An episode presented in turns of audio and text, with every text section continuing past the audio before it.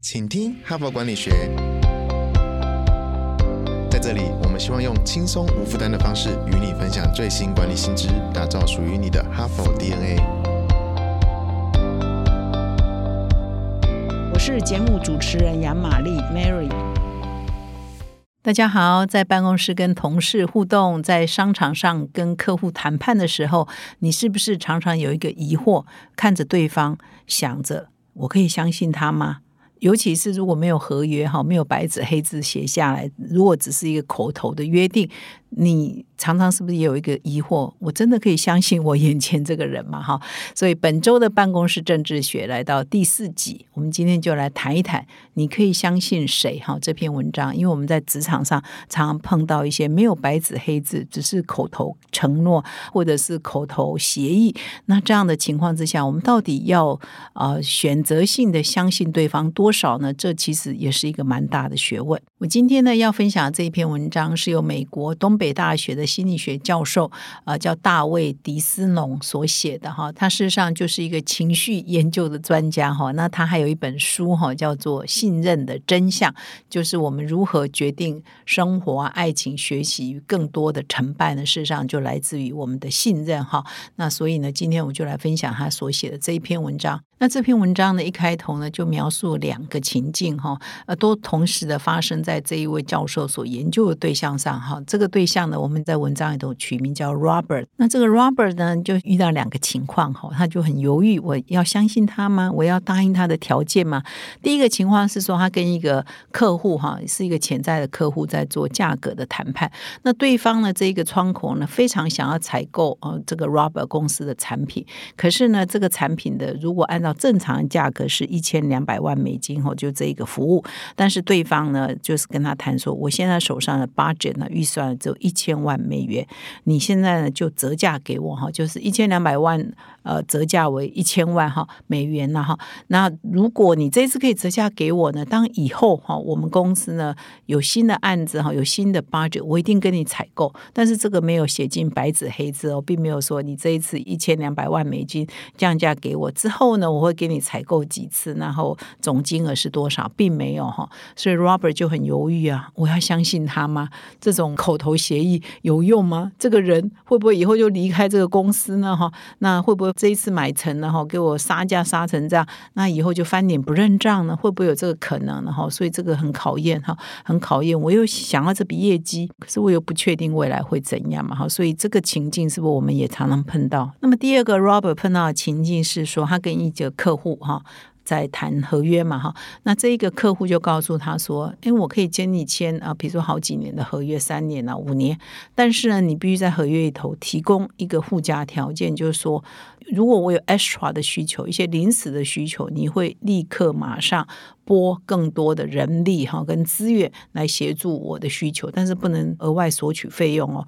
那这样子你会愿意吗？因为你这个额外的这种呃需求跟服务呢，事实上可能会需要一些人力物力跟资源嘛。事实上也就是你的额外的成本。但是呢，当他有需要说，搞不好三年五年的合约内都没有发生这种紧急状况，那搞不好如果紧急状况很多啊，一年内发生过好几次，你你的成本就不敷这个你的利润了嘛，哈。所以如果是这样，你要答应他不哈？如果你是这个 robber，你要不要答应这个客户哈？所以一共两个情境哈。第一个就是我降价以取得以后更多的合约；第二个是他没有跟我杀价，但是他要很多额外的服务、临时的服务，我要不要答应哈？就是这两个情境。那这个真实的故事是 robber 答应了这两个客户的要求，他通通都答应了哈。那么第一个客户呢，就是要他降价两百万美元这个客户呢，后来真的给 robber 带来很多的订单。他当下折价给他之后呢，他所得到的营收哈 revenue 呢，远远超过他之前的折价，所以第一个信任呢是成功的。那第二个信任呢就是失败的哈，因为后来这个客户呢虚所无度哈，一直追加他的需要哈，而且常常态度非常的傲慢，说如果你不能满足我的需求，我就要去找另外一家公司啊提供类似的服务哈，所以搞得也就是不太愉快哈。那说到这里呢，问题就来了。如果你是那个 Robert，或者是说，如果我自自己在讲这个故事嘛，如果我是那个 Robert，还真的是闭着眼睛做决策嘛？你怎么可以呃很笃定的说？啊，A 客户也好，B 客户也好，他的口头承诺有一天会成真的哈，就是你的充满了风险，甚至呢，我们现在这个离职率很高嘛哈，这个窗口搞不好一段时间后就离职了，他拿到他的需求他就离职了，他当初的口头承诺不会交接下去啊，那是不是也很没有保险呢哈？所以呢，我们如何选择相信人，真的是一个很大的学问，好像有的时候像赌博哈，长期利益跟短期利益之间，我们如何做抉择哈？所以这篇文章。就来探讨说，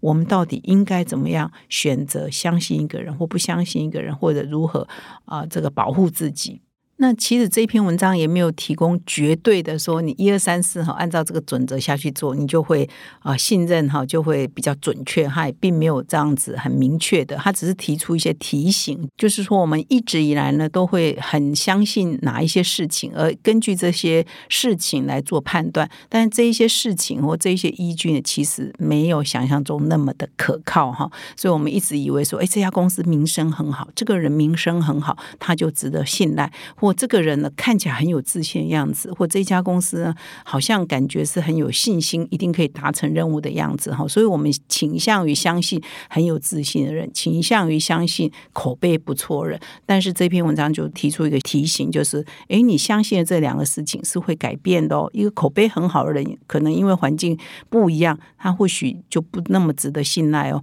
一个表现非常有自信的人，不一定能力很好。哎，这个我很有体会，就是很会说的，很会。吹牛的人或者表现的自信满满人，事上常说到是做不到，说了一口好功课，说了一口好文章，写出来哈都不是那个样子，或者根本也写不出来，做不出来哈。所以我们常常会被两个欺骗，一个是他过去的名声，一个是他表现出来的自信。那这篇文章就提醒我们，哎，这个不是能够当做你信任不信任人一个依据啊哈。那接下来我们就来看他是怎么分析的哈。这篇文章的作者呢，大卫迪斯农教授呢，就提出了四个哈判断你是不是可以信任别人的依据了哈。那么第一个是说。你一定要谨记在心，过去的记录不代表未来哈。所以一个人哈，或者一家公司的正直行为啊，过去是很正直的，不代表永远会正直。所以我们还是要小心呐哈，还是要谨慎的哈。那为什么会这样呢？他其实他们有经过非常科学的研究。这个教授曾经跟别的学者合作，做过很多的实验，有关于欺骗这件事情哈。结果得到非常惊人的发现，就是九成的受测者哈，就是被实验的人，如如果发现说，我如果现在欺骗你，不会被发现，而且是绝对不会被发现，那他就常常会为了自我利益而说谎哦。因为他发现说，如果我说谎不用付出代价嘛，甚至也不用付出短期、长期代价都不用付出，那他就很倾向于。啊，会说谎哦，然后这个是科学实验的哈。我们可能相信人性本善，或者是我们其实智力很强，我们不会做这样的事情。但是他这是根据他们的长期的一个受测者的这个研究发现的哈。如果你说谎不会被发现，你绝对不会被发现。那九成人很倾向于可能会说谎来满足他短期或者是他长期的利益。为什么？因为他不用付出代价，他不会有一天被发现他说谎，他就不用付出代价嘛哈。所以从这个研就就发现说，人们是不是会很诚实？其实还要看这个情况而定哈，看他当下所处的环境而定。如果他不会被发现，如果他欺骗别人不用付出代价，他有可能就不诚信了。所以我们必须要很小心嘛。比如说有一个承包商，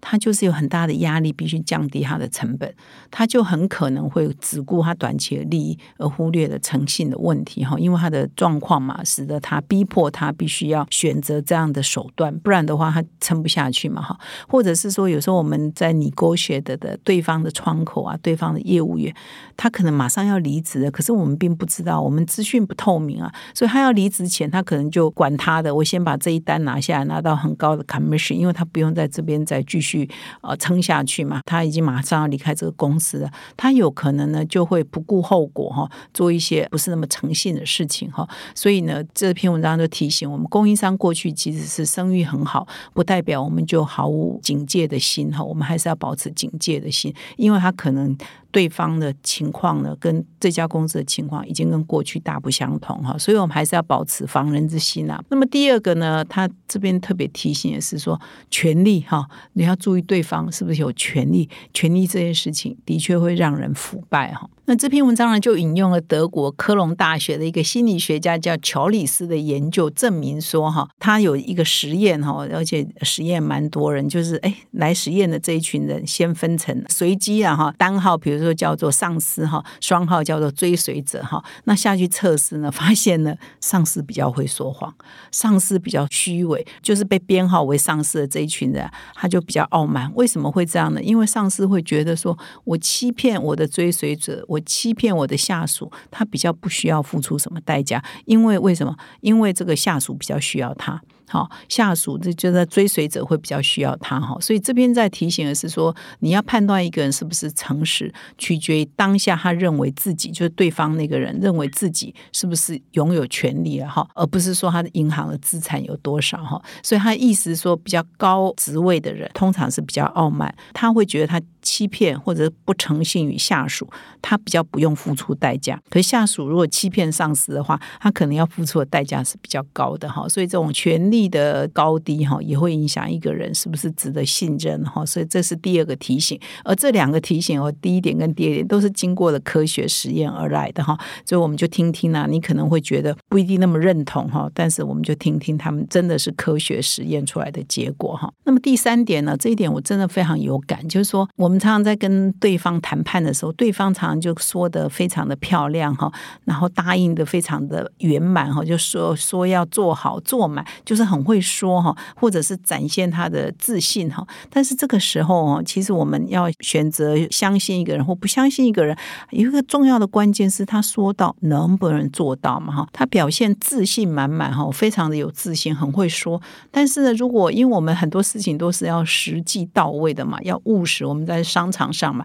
他说的天花乱坠，但是他能力够吗？比如说，我们有时候要把一个任务给某一个同事。那他也可能会呃说，哎，我一定可以怎样，我一定可以怎样，但是你要评估一下他的能力够不够嘛，哈，所以这样事情才能够确定可不可以被完成嘛，所以你要选择相信一个人与否，除了他说话。除了他表现的自信之外，可能还要看他真实的能力如何了，你才确定他。比如说，他说我可以以后所有的单子都给你，如果你现在给我降价两百万美元的话，以后我的单子通通都给你。你也要考虑一下，哎，这个人讲话有没有分量？他在他们公司有没有这样的实质影响力？他真的具备这样的能力吗？哈，你还要评估了哈。所以不要只看一个人的表象，还要去看他的能力哈。或者某一个公司也好，他告诉你说他可以帮你做这个。计划或做什么服务，你要评估一下，哎，他有没有这个实力说到做到哈？这个我很有感哈，因为常常会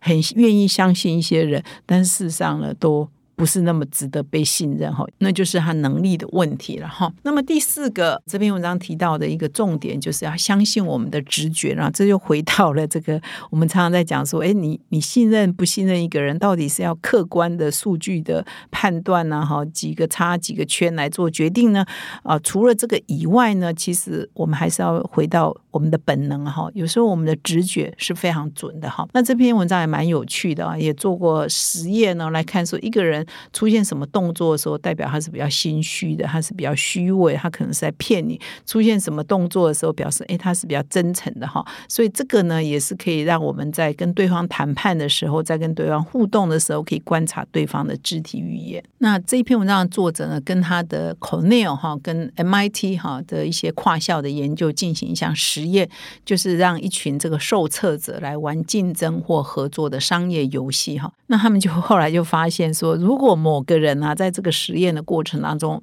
连续出现四种。非语言的线索，就是他并不是透过说话哈来表达，而是透过他的肢体语言的话，诶，如果他连续出现这几些动作的话，表示他是可能是比较不值得信任。哪些啊肢体动作？第一个是说他跟你对话的时候，身体越来越偏离你哈，不太敢靠近你哈，或者是两只手环插在胸前哈，或者是说不断的玩手上的。呃手表啊、戒指啊、耳环呐啊，或者是摸手啊，不断的把玩他的手指头哈，或者是频频的摸脸啊、摸鼻子啊、摸头发哈。如果连续出现这四个动作的话，表示呢他越不想跟你分享利益哈。不过这个我也不一定那么认同啊，因为其实像有的人他就习惯性的哈啊会，比如说为了做舒服一点哈，他可能两只手会交叉在胸前，或者有些人就像像我们的科批，不是习惯性就会摸头嘛哈。所以呢，这个我们还是要判断啊，不一定说你面前人出现这个动作一定就是有这个现象，但是他是说可能倾向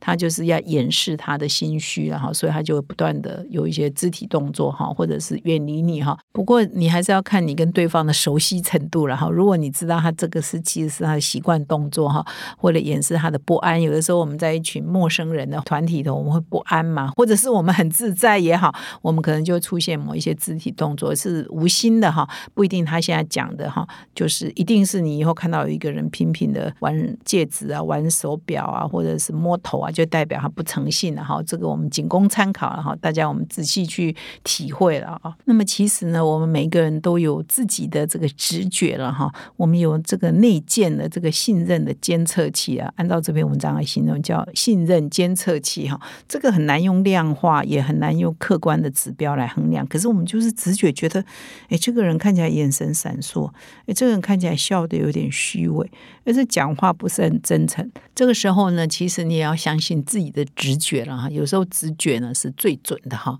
那所以以上呢就四点哈，大部分都是经过他们非常科学的研究出来的。我们在做信任与否的时候的一个依据哈，那也提供给各位听众做参考。下一次呢，你在跟你的同事啊或者你的客户啊做交易的时候、做谈判的时候呢，你就谨记有这四个重点哈，在你的心中呃这个快速闪过，或者回来呢再一一盘点哈，或许可以帮助你做比较好的信任与否的决策。这里呢，提供三个小技巧呢，可以帮助我们跟对方啊增加信任感哈。那第一个小技巧是说，我们对我们的伙伴哈，尤其是新合作的伙伴哈，通常呢，我们要慷慨，因为他对你不是那么了解嘛哈，所以你要这个时候你要对他慷慨一点啊，大方一点哈，取得他对你的感激哈，可以增加双赢哈。所以第一个，我们对新客户呢、新的伙伴呢，要慷慨一点；第二呢，就是呃，增加这个认同感，就是对于对方啊发生了一些什么事情呢？我们要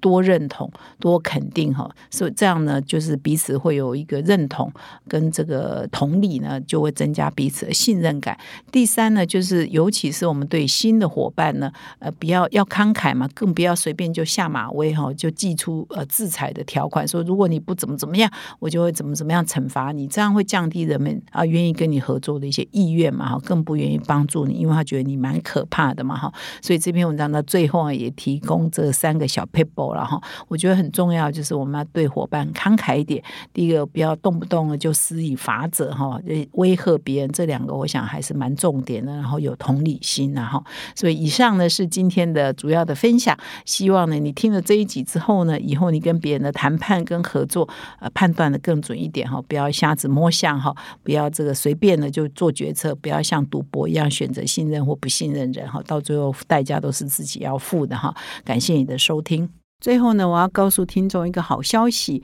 那么今年呢是哈佛商业评论创刊一百周年，我们现在呢开始要正式进入我们的周年庆哈，所以我们也会提供今年度最优惠的订阅方案。所以只要订一年呢，我们就会送三期哦。所以邀请各位听众呢加入 HBR 精英订户的行列。现在订阅呢，我们还要再送一本限量出版的好书哦，也就是在前不久有分享过哈佛商业评论最有影响力。的三十篇文章，也就是创办一百年来由哈佛商业评论的总部啊所精挑细选的三十篇啊，应该说是全世界最有影响力的商业的文章，结集的这个专书呢，来送给各位听众哈。所以希望各位听众都加入我们的行列啊，我们一起来学习，一起来成长。感谢你的收听，我们明天再相会。